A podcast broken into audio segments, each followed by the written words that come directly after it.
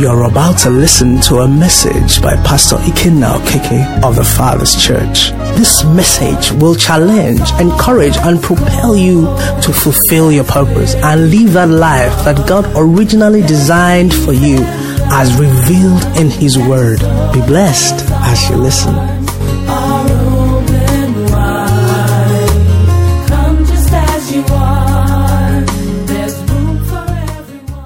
So today is the day we set aside to, you know, just, you know, look to God and appreciate Him and, you know, tell Him thank you for all the things He's been doing and all the things He's yet to do. Praise the Lord. So to help us do that, we want to, you know, just um, have some understanding and look at a few things this morning. I trust the Spirit of God will help us. Praise the Lord. The Bible tells us in Hebrews chapter 1, verse 3, you know, the second part of it, that our Lord Jesus is the express image. Talking about, okay, let's just read from verse 1 so we get the uh, text. It says, God, who at various times and in various ways spoke in time past to the fathers by the prophets, has in this last day spoken to us by his Son whom he has appointed heir of all things, through whom also he made the worlds. Who being, this is Jesus, the brightness of his glory and the express image of his person, and upholding all things by the word of his power, when he had by himself purged our sins, sat down at the right hand of the majesty on high. The part I want to, you know, emphasize, take from this morning, it says, who being the brightness of his glory and the express image of his person. Now, God cannot be seen. Praise the Lord. God really is too big, is beyond comprehension. God is mighty. God is awesome. God is untraceable. Okay? God is on. Um, He's inscrutable. God is big beyond our biggest imaginations. He's all that. Now, but in the love of God, in the plan of God, in the kindness of God, He compressed Himself in Jesus. Praise the Lord. So that in Christ Jesus, He began to show us this is what God is like. Praise the Lord. So when Jesus came into the world, he had the agenda. The Bible says, For God so loved the world that he gave his only begotten Son, that whosoever believes in him should not perish. So Jesus came in, as we all know, to die for our sins and redeem us back to God. Praise the Lord. That sacrifice was necessary to bring us back to God. But before he died, he lived. Praise the Lord. And the period he lived, 30 years, you know, plus, about that, he lived every day that men may begin to know this is what God is like. Praise the Lord. So Jesus came to show us what God is like. John chapter 1, verse 18, you can just put that. It says, No one has seen God at any time. John 1 18. No one has seen God at any time. Says the only begotten Son who is in the bosom of the Father, what has he done? He has declared him. Just put the Living Bible. Let's see how he put it. I think it says he has told us. Thank you. He says, No one has ever actually seen God, but of course, his only son has, for he is the companion of the Father. And what has he done? He has told us all about him. Praise the Lord. So, Jesus came to tell us, to show us, so that if I want to relate with God, I can see in the life of Jesus, I can see in the manner of Jesus how to relate with God. I'll see how Jesus related with men. I'll see how Jesus responded with men to men. I'll see how Jesus transacted with men. And then I can see this is how God is also what? Transacting with me at this time. Amen. Why is this understanding very paramount? Why is it important we get this understanding? Because Christianity this faith that we belong to, those of us who are here are Christians or will become Christians by the end of the day, amen? And those who are watching, our Christianity is primarily a relationship. Do you understand? Christianity is not a religion, but for purposes of classification, like sometime recently I was filling a form for visa and they didn't have a provision for pastor. So uh, um, I think I saw one that said um, community work. Or something like that. I just had to find some, you know, somewhere to classify myself as because I am not an engineer, maybe, but I think I engineer human beings a bit, you know. Uh, hallelujah. I'm not a medical doctor, neither am I a native doctor. Maybe uh, a spiritual doctor, S, S doctor. Praise the Lord. Okay, because I believe that if there is someone sick and we pray and lay hands, what happens? Jesus heals the person. So, uh, in a sense, I'm a doctor, okay? But I really didn't find anywhere in that form, you know, the places they put. So, I just had to find something close to it. I'm saying that to say that Christianity is not a religion. Christianity is primarily a people who have come into, have been restored into the original relationship that God intended to have with all of His creation. God created man. The Bible says, God said, Let us make man how?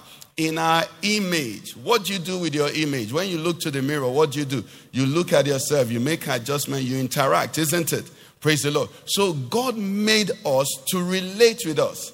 And as we know, the Bible said God will come in the cool of the day, you know, and speak with Adam and walk with Adam and, and just converse with him. But we know what happened. You know, man missed it, man fell, and that relationship was broken. And man got into trouble. Now, when Jesus came, he came to restore us. In fact, that John 3:16, can you put it for us? And let's see 17 and 18. When Jesus came now, he says, For God did not send his son into the world to condemn the world. You know, many times when we preach the gospel to people, people say, Don't, you know, don't condemn me, don't do this. No, man is already condemned. Praise the Lord. Man is already damaged from the fall of Adam. Every man that the psalmist said, In sin did my mother do what? Conceive me. From the moment we are born, we are born damaged, we are born defective, we are born incapable, the incapable of this relationship with God. So we are already in a default problem. Now, Jesus came to restore us to where God wanted us to be originally. Praise the Lord, somebody. So he says, God didn't send his son to condemn the world. No. But that the world through him might what? Be saved. That's why the message of Jesus, however you hear it, is good news. You know, some people think that good news of Jesus is when he just says, I love you, I love you, I love you. No, the name Jesus is good news because without the name of Jesus, you know what the angel said to the shepherd? He said, Peace and joy, goodwill to all men. Why? Because the Savior has been born. Without him, there is no goodwill. Praise the Lord. Without him, there is no joy. Without him, there is no peace. Without him, there is nothing good coming out of this world. Every man is expiring. Praise God. So it goes on and verse 18 puts it this way. It says, He who believes in him, what? Is not condemned, is no longer condemned. The condemnation is existing already. But he who does not believe remains in that condemnation. I'm paraphrasing now. Because why? He has not believed in the name of the only begotten Son of God, who is the Savior of the whole world. Are we getting it now? So, Christianity, I'm still trying to make the point, is a relationship. It's not a religion. That we're going to, you know, hopefully the Holy Spirit will help us to, you know, get why that is very important as we go on. And if Christianity is a relationship with God, what then should follow from that that is extremely important? Can anybody help me? The Bible gives us the secret. The most important thing now should be the knowledge of this person that I'm relating with. Hallelujah. That's why Jesus, our Lord Jesus teaching us, said to us, This is what? Eternal life, that you may do what? That you may know God. Is the knowledge of this God. It's not strength, it's not power. That's why the Bible can say, Not many wise, not many noble, not many mighty. You know, God is not looking about for the best people, for the most intelligent people, for the most, you know, uh, the richest people. No. He's God Almighty. Okay, so the most important thing because of this is the knowledge, because relationship is interaction between two parties. Now, if I know him more, like the song says, there's the song that I used to say, if I know him better, I will love him better. If I love him better, I'll serve him better. Okay? It's very important, the knowledge of God. So when you become a Christian, you are enlisted into an army of men and women who are in pursuit of the knowledge, of the correct knowledge of God. Praise the Lord. Not techniques, not methods, not power, none of those things. It is the knowledge of God. In fact, it was so important that at the time our Lord Jesus was being interrogated by the Jews. And they, they said to him, John 6 28, you can put it on the screen. They said, Okay, okay, let's leave all that, you know, all those things you're saying. What might we do that we might walk the works of God? They say, just give us a conclusion. You know the answer our Lord Jesus gave in verse 29? He said, This is the work of God. Let me hear you say it. That I believe in him, whom what? Can you imagine that? So somebody says, I want to be whatever it is. And they say, just believe in me. I thought he would have given seven steps, 80 press ups. Go to this mountain, find a pregnant tortoise. Isn't it? Say, this is the work of God. That what? That you might believe in him whom he has what? Sent. So God is saying, this thing is for you to focus on me, to know me, to grow in the knowledge of God. Why? Because everything that is going to be beneficial to you in this relationship, or rather in your Christianity, is going to be derived from this relationship. So you know me better, you understand me better, you love me better, we can flow together. Praise the Lord. And this is why there's some questions you would have had from the scriptures that the understanding of this will help you. Let me give you one of them. You know, someone had pointed out, and it's so true. Saul did not commit adultery. King Saul did not steal. King Saul did not commit murder. But Saul was rejected, deposed by God, allowed to be, you know, possessed by evil spirits. David, you know, engineered the murder of, uh, of, of uh, Bathsheba's husband, slept with Bathsheba, somebody's wife, and yet God says what? I found David, the son of Jesse, what? A man after my heart. What is the difference? Saul did not know God. David knew God. Now, what is the provision? Just like we have, you know, we've been learning in Sunday school now, the riches in Christ. Forgiveness is part of what God has packaged to relate with us. So a man is not really condemned because he sins. A man is condemned because in his sin he does not seek God for forgiveness. I get in now. So David did commit adultery. David did commit murder, but David repented like no man ever repented. Praise the Lord. And because in the nature of God, the Bible says there's forgiveness with him that he might be feared. Now, if you read some translations, our Lord's Prayer, where he says, Forgive us our trespasses as we forgive those who trespass against us. Let me show you something that will help you. You see, some translations will say, Forgive us our debts as we forgive those who are what? Indebted to us. Now, see it this way. See forgiveness. Now, forgiveness is talking about acts. But see it in this way. Imagine if you had a billion dollars, okay? And everybody around here were indebted to you. Some of us, you know, are owing you one million. Some of us are owing you 500,000. Some of us are owing you five naira and all of that. Now, how do you show how large you are? Is it when you're grabbing people by their trouser for owing you 50,000 naira? Are you getting what I'm saying? Now, because God is so big, and because His holiness and His bank of morality and goodness is so large, He can forgive transgressions out of the riches of His glory. Are you getting it now? When the Apostle Paul begins to talk about the riches of Christ, those are some of the things he's talking about. When God forgives, He forgives out of His holiness. It is His righteousness that forgives. I get it now. So David understood that. So when he sinned, he went back to the same God. Praise the Lord. We are still looking at why it's important to know Him. Because when you know Him, you will prosper in your Christianity. Somebody say Amen. So come with me to Psalm 50. Let's see a bit about this God.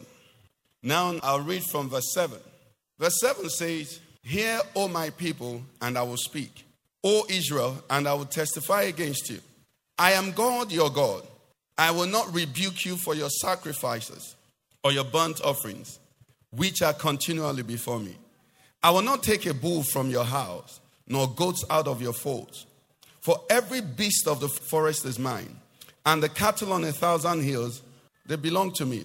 I know all the birds of the mountains, and the wild beasts of the field are mine.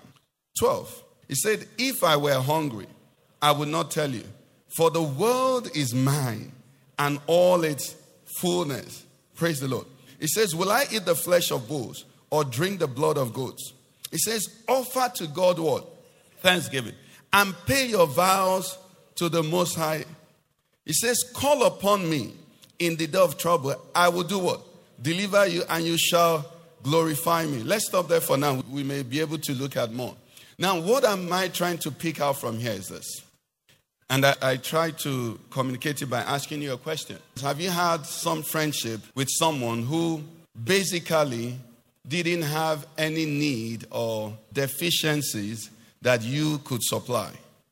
You had a friend in school, you know, there are people like that in school. They were intelligent, they were good looking, okay? They could play sports, they had a car on campus, they had a lot of money, but they were your friends. So all you do is when it's food time, you enter their car. You go to eat, you finish eating, they pay. They give assignments, you're struggling with it, they help you with it.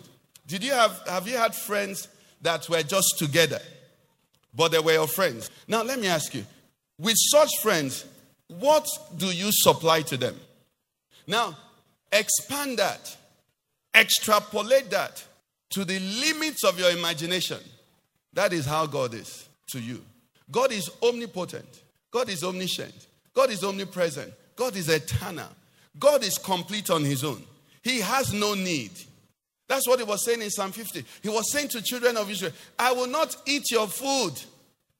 We have friends that even to wake up, they ask us. To eat, they will ask us, isn't it? So we know how dependent they are on us. Okay? But God is saying, I don't have any need. Now, with such a God who you are now in relationship with, how do I please Him?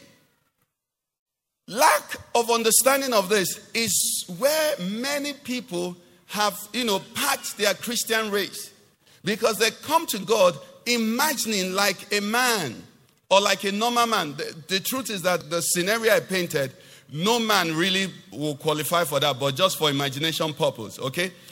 But God is so much that and more. God is so complete. Now, today we're going to praise Him, we're going to sing, and we're going to dance. But do you know what? The angels are bowing before Him, they're singing before Him. Creation is worshiping Him. I like the song that says, The trees of the field, they clap their hands. The birds are singing. The seas, you know, the oceans are roaring. The beasts are, you know, they are testifying to the glory of God. The firmaments, everything is praising God. So you must be humbled, asking yourself, What can I bring to the table? in this relationship. It's lack of understanding of this. That's what pushes men into religion. I, have heard not a few people, you know, who say, uh, uh, well, I'm sure they're not in this church. When they want to tell you about their relationship with God, they tell you they pay tithe because they imagine that God is a pastor. Payment of tithes would delight any, any pastor that sees a member that pays tithe to be happy because they use the money to run the church. But you see, God doesn't need tithe. And God will build his church even without your tithe. Praise the Lord. But you make the pastor happy. So you can actually get the pastor a bit to be, you know, to turn his eyes away from some things you do if you're a faithful tithe payer. But I don't think that will work for me though. Because the money is needed. So you see some people, they say they do this. I do this for God. I do that for God. I build God a house. I go to church early. I do all of that. All of those things are necessary. They will be so powerful if God needed them to be God. But you see, He's God all by Himself. The song says, Before time began, you were on your throne. We don't gather to make Him God, we gather to acknowledge or see Him as God. Are you getting it? This is the God that we're in relationship with that part called me, said, If I were hungry, he is never hungry, but he said, Even if I become hungry, I won't send you a message. If I want to travel, I won't ask you. I don't travel, but if I needed to, I have no need. How then do I properly relate with this God? How what do I bring to him? The Bible tells us of an account in 1 Samuel 15. Let's go there. We're told about this Saul.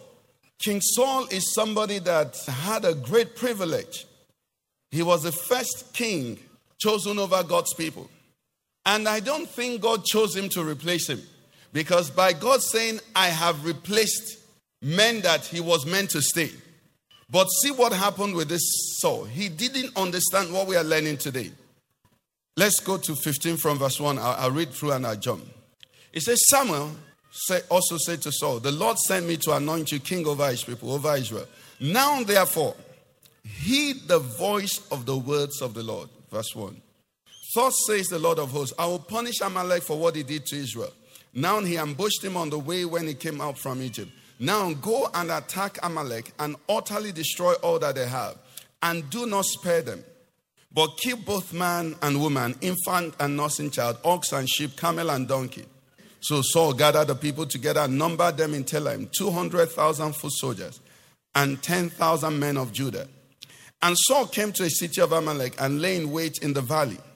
Then Saul said to the Kenites, Go, depart, go, get down from among the Amalekites, lest I destroy you with them. For you showed kindness to all the children of Israel when they came out of Egypt. So the Kenites departed from among the Amalekites. Verse 7. And Saul attacked the Amalekites from Havilah all the way to Shur, which is east of Egypt. He also took Agag, king of the Amalekites, alive and utterly destroyed all the people with the edge of the sword. But Samuel and the people spared Agag and the best of the sheep, the oxen, the fatlings, the lambs, and all that was good, and were unwilling to utterly destroy them. But everything despised and worthless, that they did what? They utterly destroyed. Praise the Lord. Okay, 10 says, Now the word of the Lord came to Samuel saying, I greatly regret that I've set Saul up as king, for he has turned back from following me and has not performed my commandments. And he grieved Samuel, and he cried out to the Lord all night. So when Samuel rose early in the morning to meet Saul, he was told Samuel saying, Saul went to Carmel. And indeed, he set up a monument for himself, and he has gone on around, passed by, and gone down to Gilgal. You know what was happening here? Already here, Saul was celebrating the victory. Because in those days, when kings go to battle and come back in victory, there's a victory procession. So that's what Saul was doing here. And Samuel went to Saul, yes. And then Saul said to him, Blessed are you of the Lord. I have performed the commandment of the Lord. Somebody said it here. but Samuel said, What then is this bleating of the sheep in my ears and the lowing of the oxen which I hear? And Saul said, They have brought them from the Amalekites, for the people spared the best of the sheep and the oxen to sacrifice to the Lord your God, and the rest we have utterly destroyed. Then Samuel said to Saul, Be quiet. That's not the way he said it. He must have shouted at him. But you know, I'm preaching, there's a way I'll shout you. And I will tell you what the Lord said to me last night, and he said, Speak on. You can still see Saul's attitude here. They want to promote me to field marshal. so Samuel said, When you were little in your own eyes, were you not head of the tribes of Israel? And did not the Lord anoint you king over Israel? Now the Lord sent you on a mission and said, Go and utterly destroy the sinners, the Amalekites, and fight against them until they are consumed. Why then did you not obey the voice of the Lord? Why did you swoop down on the spoil and do evil in the sight of the Lord? And Saul said to Samuel, But I have obeyed the voice of the Lord and gone on the mission which the Lord has sent me and brought back Agag, king of Amalek, uh, Amalek and have utterly destroyed the Amalekites. But the people took of the plunder, sheep and oxen, the best of the things which should have been utterly destroyed, to sacrifice to the Lord your God in Gilgal. Can you see what is going on here? Saul didn't know God, he didn't know who he was dealing with. In his mind, he was like, like the Bible say, he was awake and aware in what he did, in his choices. And he processed those choices based on his understanding of who God was. When he started destroying the Amalekites, when he saw the oxen, he saw them fat and looking good. He said, God will like, God, if God saw this oxen, he wouldn't have commanded me to destroy. He said, keep this one here. He'll move. He said, this one. Ah, no, God. All the ones that were not good, he said, destroy, destroy. So in Saul's mind, God was like him. Are you with me? God was a God that needed to be helped. God was a God that, you know, that if he made a decree and something was going to benefit him or threaten him, he will adjust. Saul was ordered, kill Agag, kill the king of Amalekite, the Amalekites. But Saul said, no, if, if I kill him, who would know the type of victory? You know, it is a superior victory when you catch the enemy alive. But if you kill, it could have been an accident. Okay? So Saul calculated all of that and made his conclusions and said, This is the best way to handle this. God, you gave me an instruction, but I'm upgrading it. I'm upgrading it because if you knew what I know now, do you understand? God, if you know what I know, you would have ordered what I'm doing now. So that's why when he came back, he when Saul, Samuel came, he greeted him from afar.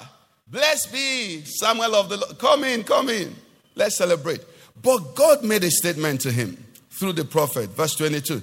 It says, Has the Lord as great delight in burnt offerings and sacrifices as in obeying the voice of the Lord. Behold, to obey is what? Better than sacrifice, and to heed than the fat of rams.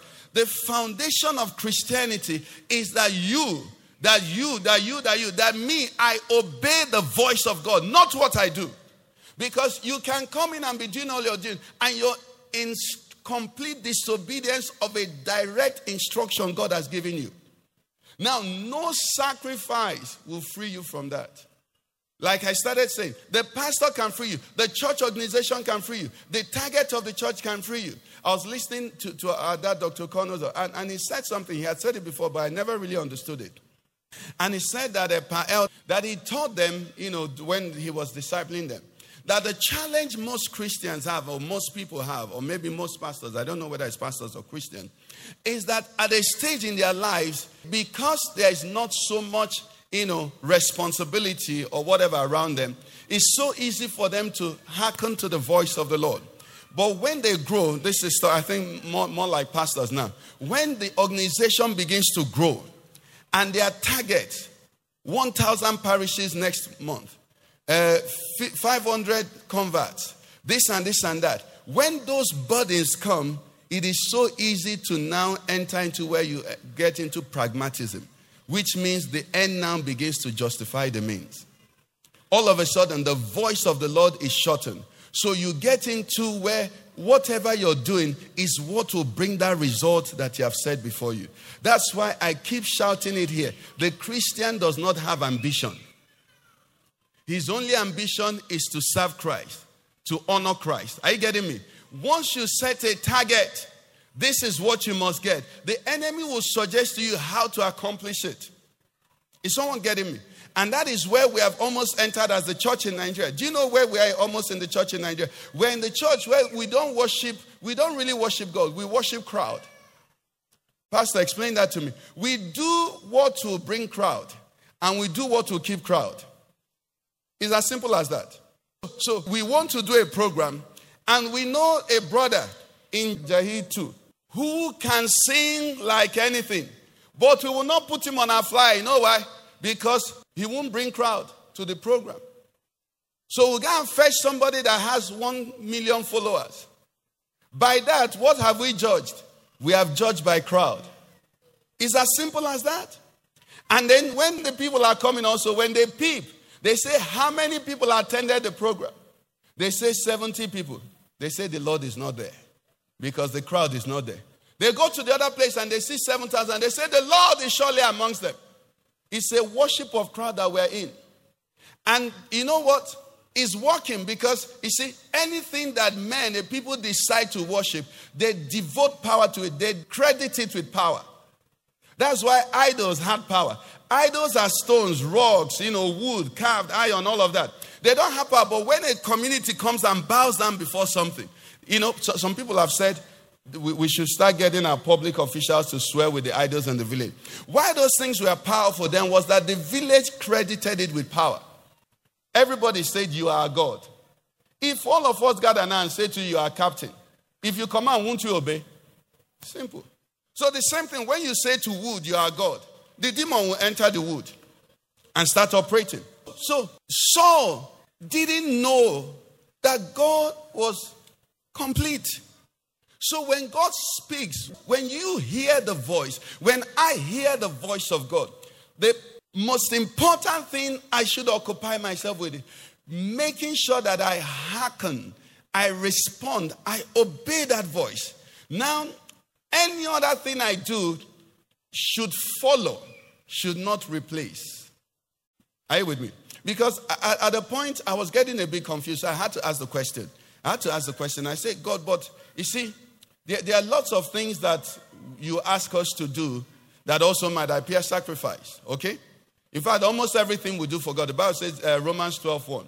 It says, I beseech you, therefore, brethren, by the mercies of God, that you present what? Your bodies a living sacrifice. Okay? Holy and acceptable to God, which is what? Your reasonable service. And I was inquiring, but that's what the Bible said I should do. He said, read it again. I read it again. I beseech you, therefore, brethren, that you present your what? Bodies. He said the difference is this now. When what Romans 12 1 is saying is this when you present your body, you say, I'm here, Lord. And then whatever he says, if he says go left, I go left. He says go right, I go right. If he says sit down, I sit down. Isn't it? Whatever he says to me, do it. But the other sacrifice is the one that when God says to me, go left, I don't want to go left. So I offer him a big push forward. So he says the difference between the obedience and the sacrifice is that sacrifice is inspired from me, obedience is inspired from him. If he asks me to do it, it's obedience. If I originate it from myself, it is sacrifice. Now, if he's asked me to do something and when I'm done doing it, I add my own, it's acceptable. It is a pleasing sacrifice. But when he asks me to do something in disobedience to his voice, I go to do my own. That is because I began to think that I can influence him to change what he said. How many of us have gone to buy things from my Igbo brothers? Either Wuse Market or um, I think I think Wuse Market. You, you go, you're looking for you're looking for brown socks. They don't have socks at all. They'll bring pullover for you. These socks you went to buy. Oh. Hmm. Say this one, eh? Hey, you're, you're looking for socks. They'll bring pullover and try to. Sometimes I look at them. I say, ah. ah. Do you understand? But you know, that's what we do with God. Some people are listening to me now, and God is giving you clear instruction, and it might even concern the tithe I'm talking about, but not from the pastor. And God is saying, Take that money, pay it in, pay it in. And you say, I love you, Lord. You say, I can't hear you. You say, I can't hear you. I don't want to say the person is a thief. He's saying, Do this, do this. And you're just saying, Lord, anywhere you send me, I will go. He said, Don't go, sit down, transfer the money. Do you understand? And we're just t- trying to sell God something He doesn't want. Why? Because in our heart of hearts, we don't know how big. Child of God, may the Lord open your eyes to how big God is, to how great He is, and then to how good He is. Because Saul, in this case, just thought of it. He said, Listen, God, when I bring Agag back alive, it will increase my honor amongst the people. Imagine he's leading a procession and he's leading bound the king of the Amalekites. It would raise his profile in the community. But the Bible says exaltation does not come from the east or west. He said God is what? The judge. Instead of that act lifting, lifting him, what did he do? He brought him down. So you and I must consciously sit down and ask, who and what is God like? I'm still going somewhere. In this season, today Thanksgiving is here. What I come to share with us, child, you know, my brothers and sisters, is this: God has emotions. What did I say? God has emotions. Jesus showed it to us. Praise the Lord. In John 11 35, thank you. even though Jesus knew he was going to raise Lazarus from the dead, because he loves Mary, because he loves Martha, when he saw their sorrow, he wept. It was a weeping that was not for long, because in the next moment he raised. But he wept. It showed that, you know, he's not just principle. Praise the Lord. He's not uh, artificial intelligence. Okay? He's not a robot. He's God. He's touched with the feeling of our infirmities. So Jesus wept, but he still raised them. But he had made a point there that the God that we serve is a God that has emotions. God is, all, is not all power. God is not electric current. Praise the Lord. That's why when we pray, when some of us are praying, and you're saying, Holy Ghost fire, you know, you're throwing him like explosive. He's not like that. The Holy Spirit is the one that seals us with salvation. So when you send him somewhere, when he goes there, he's searching, how can I save here? He's not going to kill anybody. He's the Spirit of the Father. He's the Spirit of the Son. Do you understand what I'm saying? But people who don't know God think that anywhere Holy Ghost fire comes. Sometimes Holy Ghost fire comes to purify. He comes to comfort.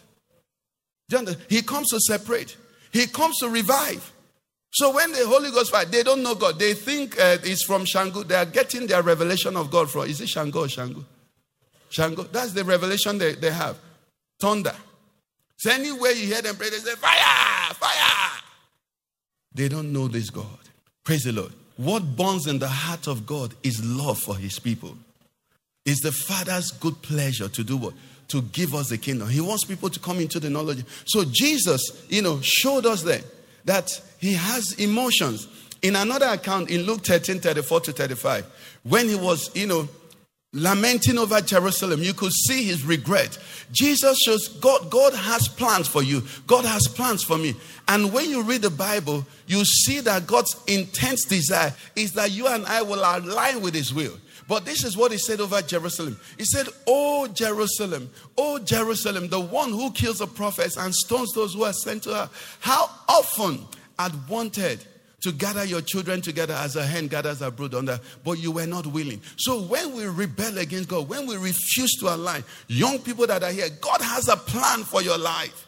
God has a direction for you to follow. It will most likely not be the popular direction, but there's a plan that will lead you to a place where glory will be assured. Praise the Lord, somebody. So we see Jesus, eh, we see him expressing emotion. Another emotion we see Jesus expressing is when he's frustrated. Praise the Lord. When he's really frustrated. When I saw that, I said, Oh, sorry, Jesus. Mark 6, verse 6. Here, what the Bible says is this it says, He marveled because of their unbelief. You know what it means to marvel? To marvel is to be astonished. It means, What? I wish I could act better. It means, What's going on here? Do you understand? Jesus marveled. Unbelief shocks him. And now you can listen to that and you may not connect with it. But how many of us here are married? Let me see if you're married. Okay, let's use the men. Okay, just men that are married here. Praise God. God bless you. Now put your hands down. Imagine as a man now, you marry your wife and you're loving your wife. You're faithful to your wife. You know, you're just doing everything to just please and satisfy her. Every day when you come back, she's inspecting you. Who did you talk to today? Give me your phone. She's inspecting. Eh? For some reason, there's a delay. You're coming back. And they say, hey, you have gone somewhere again. You know that can destroy that marriage? It will destroy that marriage. Because you see, when somebody is faithful and the person is accused of unfaithfulness, there is no sharper sword you can put in the person's heart. Because at that point, there's nothing he can do. You see, if somebody is a thief and you're accusing him of stealing, he'll start reducing. Do you understand? But somebody is not a thief, and every time you're calling him a thief, what you're doing is that you're stabbing the person. Now, when we don't believe God, what I want to ask is on what grounds do you doubt God? Has He ever disappointed you? Does He have a record of failure? When God says, Wait for me, and we refuse to wait, please give me the reason why you will not wait for Him. When God says, I love you this morning, He, he said, I should ask, you know, He asked me and I asked you. He said, Which investor would invest. I mean, that's even doesn't even capture it. Jesus is God's only son. So God sends his only son, okay, to die to redeem you. And then after he sends his only son to die to redeem you, you're wondering, will he give me shoe? I know this. He won't give me shoe. Ah, Since since since since since since since, January, hmm, I've been I've been asking God to do this one, one, one thing for me. oh. And then he's looking at you. So God will invest his son in you and then will refuse to give you Vaseline to rub on your body. Think about it now. He says, No good thing. You see, even the affirmations are almost like an insult to him. He has to keep explaining to himself, I'm faithful, wait on me. He himself has said, I will never leave you nor forsake you. That's why I say, you see, sometimes you must free God. That's why God got excited with men who could make some statements. Hebrew boys. He said, We know God will deliver us, but we're not even putting him to the test. He's worthy of our trust, he's worthy of our devotion. Jesus marveled. When you go home, check, or if you have your phone, check the word marvel. It's the same word that we use to respond to wonders. A dead man rises, we marvel. God sees unbelief, he marvels because there's no reason. Thank you, Holy Spirit. He said, Do you know why 419 people succeed in doing people 419? They are prepared for your suspicion. Do you understand? They're prepared because they know they're lying. But you see, if someone is telling you the truth, sometimes people who are telling the truth sometimes appear as if they're unserious. Now tell me now. He said, I've told you, what else will I tell you? He's going. But four or nine people, when you say now tell me, they'll tell you another one. Now tell me, they'll tell you another one. They have it prepared because they know they are standing on falsehood. So they keep backing it up. But God is faithful. God is reliable. The song says, You've been faithful, Lord, from the ages past. Do you understand? That is how long God has been, and He has never failed. Beyond that, He has made the commitment that is irreversible. His son has died.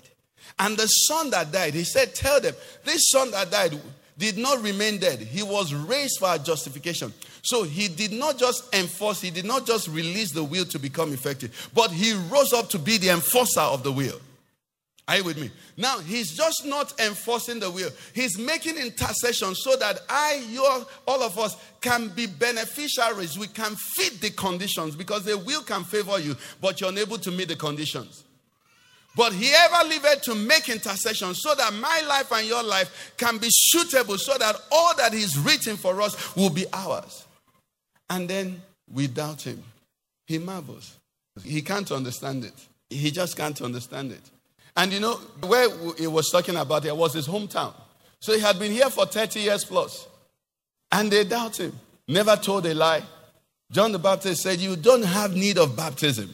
We know you. Excellent. Done all things well. Yet they doubted him. He marveled.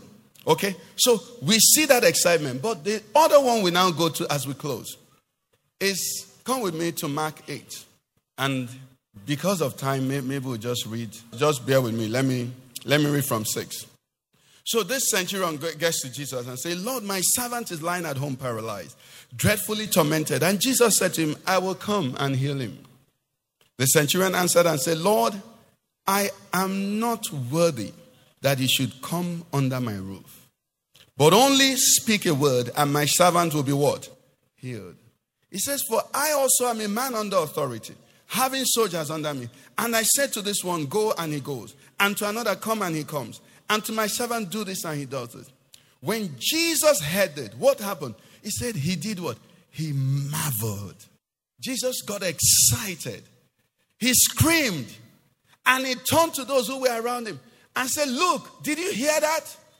Did you see that? He turned and said, Look at this. He said, I say to you, assuredly I say to you, I've not found such great faith, not even in Israel. This is it. Child of God, all I've been trying to say is this I want you from today to seek to make your life to cause Jesus to marvel. Is someone getting me? to make Jesus to say, Gabriel, come, Gabriel. Ah, angels come. Ca- can you see him? Can you see that, my son? What? He has emotions. He does that. That's why when Stephen was being stoned, he stood up. He said, Look at him. What a wonder. Stephen didn't say, Kill them. Stephen said, Father, do not commit. Jesus said, What? This person understands this. That's what it's about. So today's Thanksgiving, we will dance. Praise the Lord. We will sing. We'll do all of that. But as we go from church, let's enter into a season of competition of who will wow God more. Are you with me? With our faith, with our devotion, with our love. So I'm no longer doing this to get out of trouble. No, I'm in relationship with Him, but I just want to, to bless my God. I just want to please my God. I just want to honor my God. Why? Because if I cook food for Him, He won't eat. He's not hungry. If I bring the money, they use it for me here. They use it for AC, for building, you know, for generator. What will I do for this God? He says, Put your trust in me. Live a life that men will wonder, you and this your God. How many of us, almost everybody here works in offices, right? Let your colleagues say, You and this your God. Your own is too much. I getting it. Let the boast of the Lord be in your mouth. Let the express demonstration of confidence in God be in your activities. You getting me? Be a demonstration to heaven that we also know that He has emotions. If you've been close to some, some very wealthy men, many times their hearts are broken. Why their hearts broken? Not that they don't have money, because they see that people don't care for them for them. Nobody really cares how they, they. Everybody comes around them just to get something from them. But today, the Father's Church is saying, We want to please you. You know, that's what he was talking about in the New Testament when he says the prophets, Barnabas, and Paul, and the rest of them. He said they gathered together. I know what they were doing. He said they were ministering to the Lord. They didn't gather to call down fire on their enemies. They didn't gather to say this door must open. They didn't gather all of that. They just gathered to minister to the Lord. They gathered to worship the Lord. They gathered to say to the Lord, You made me. I can never get over that. I remember that I didn't know I needed ears. It's not easy for you to think about. But did you know you needed ears? God gave you ears because He wants you to hear. God, who created me, put everything I needed in my body. And then He says, as I live, I should seek first His kingdom. And then every other thing I need, what is He going to? But somebody is going to come and say to me, Pastor, but you have this, I don't have that. That's a challenge. The God who loves me and loves you says He shows no partiality. So, what God has given me, there's a song that they used to sing when I was young as an Igbo person. I thought it was okay. okay.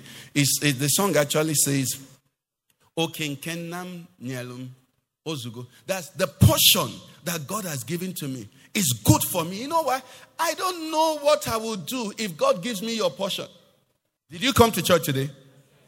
Listen to me. You don't know what your life would have been if they gave you another person's portion. Maybe I would have been one crazy kingpin, you know, I don't know. What was that uh, yeah, yeah man that is always marrying young girls? Ned. Uh-huh. Some of you, the reason God has not allowed you to have more than enough money for fuel is that if your money can buy fuel and, you know, buy some more things, buy some more things, by now maybe it's seven wives. So God kept you where one wife is just all you can sponsor. If you, Do you understand what I'm saying? God who loves me knows what I can handle. The challenge is when I take my eyes off Him and begin to look around. And I begin to tell him, Lord, that one is there. That one is there. The moment I enter that, I've also begun to doubt his love and dedication to me. God loves me first. Understand that. God loves us. And God has me as his child. We all are his what? Children. I don't know, as men, you know, thank you, Holy Spirit. And Lord Jesus teaching said to us. eh, He said, He said, Ask you shall receive, seek and you shall find, knock and the door shall be opened. For if any man ask, you know, this and that. And then he went on and made a statement. He said, Which of you, being evil, if your son asks you for bread, will you give him a stone? You know, Jesus said that. Why do you think Jesus made that statement? Anybody? He made that statement because there will be seasons in my life where I go to my heavenly father and I say to him, Daddy, please give me bread. And it will appear as if he didn't give me bread, but he gave me a stone. It will appear.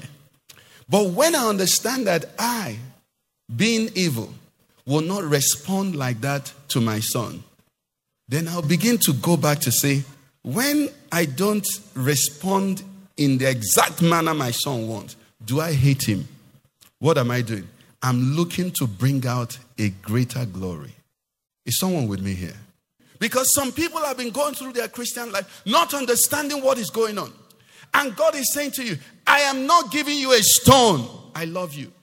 Because you won't do that to your child. Why do you think I will do that? I love you. Let's bow our heads. I want you to go to the Father. And for me, I just want to say thank you for loving me. I want to say thank you for being the kind of God you are. Patient with me, having the plans, the best plans for my life. You are my God. I want to say to Him, Forgive me every time I've doubted you. Forgive my unbelief. Lord, you love me. Lord, you care for me. Lord, you are my God. Lord, I offer my life to you. I come today to say thank you for everything. Things I don't understand, thank you. Things I do understand, thank you. For you are my heavenly Father, and you are good, you're not evil. You are omnipotent, you can handle all things. I trust you. This morning, I give you my worship, I give you my devotion. Receive, O Lord, from me, your daughter, your son, a heart of devotion. I want to be entirely yours. Lord, I thank you. I want you to go into some moments of intimacy. Tell him, Lord, I see now. You know, the songwriter sang the song. He said, I have made you too small in my eyes. I have believed in a lie. You, you don't need to play it. Mm.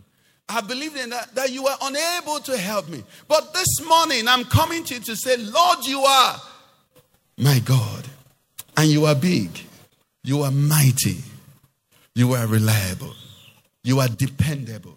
You have me. You have my times. You have my uprising inscribed upon the palms of your hands. Is somebody trusting God for healing?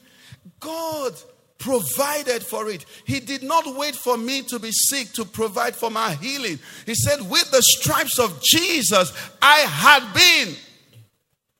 So I can, I can rest in the assurance that there is a predetermined provision.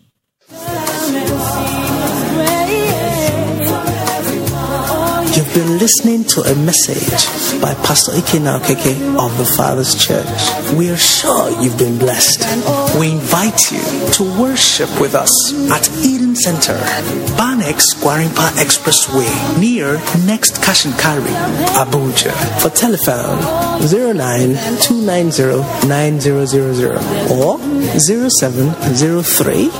0703158804. You can find us online at www.thefatherschurchonline.org. God bless you.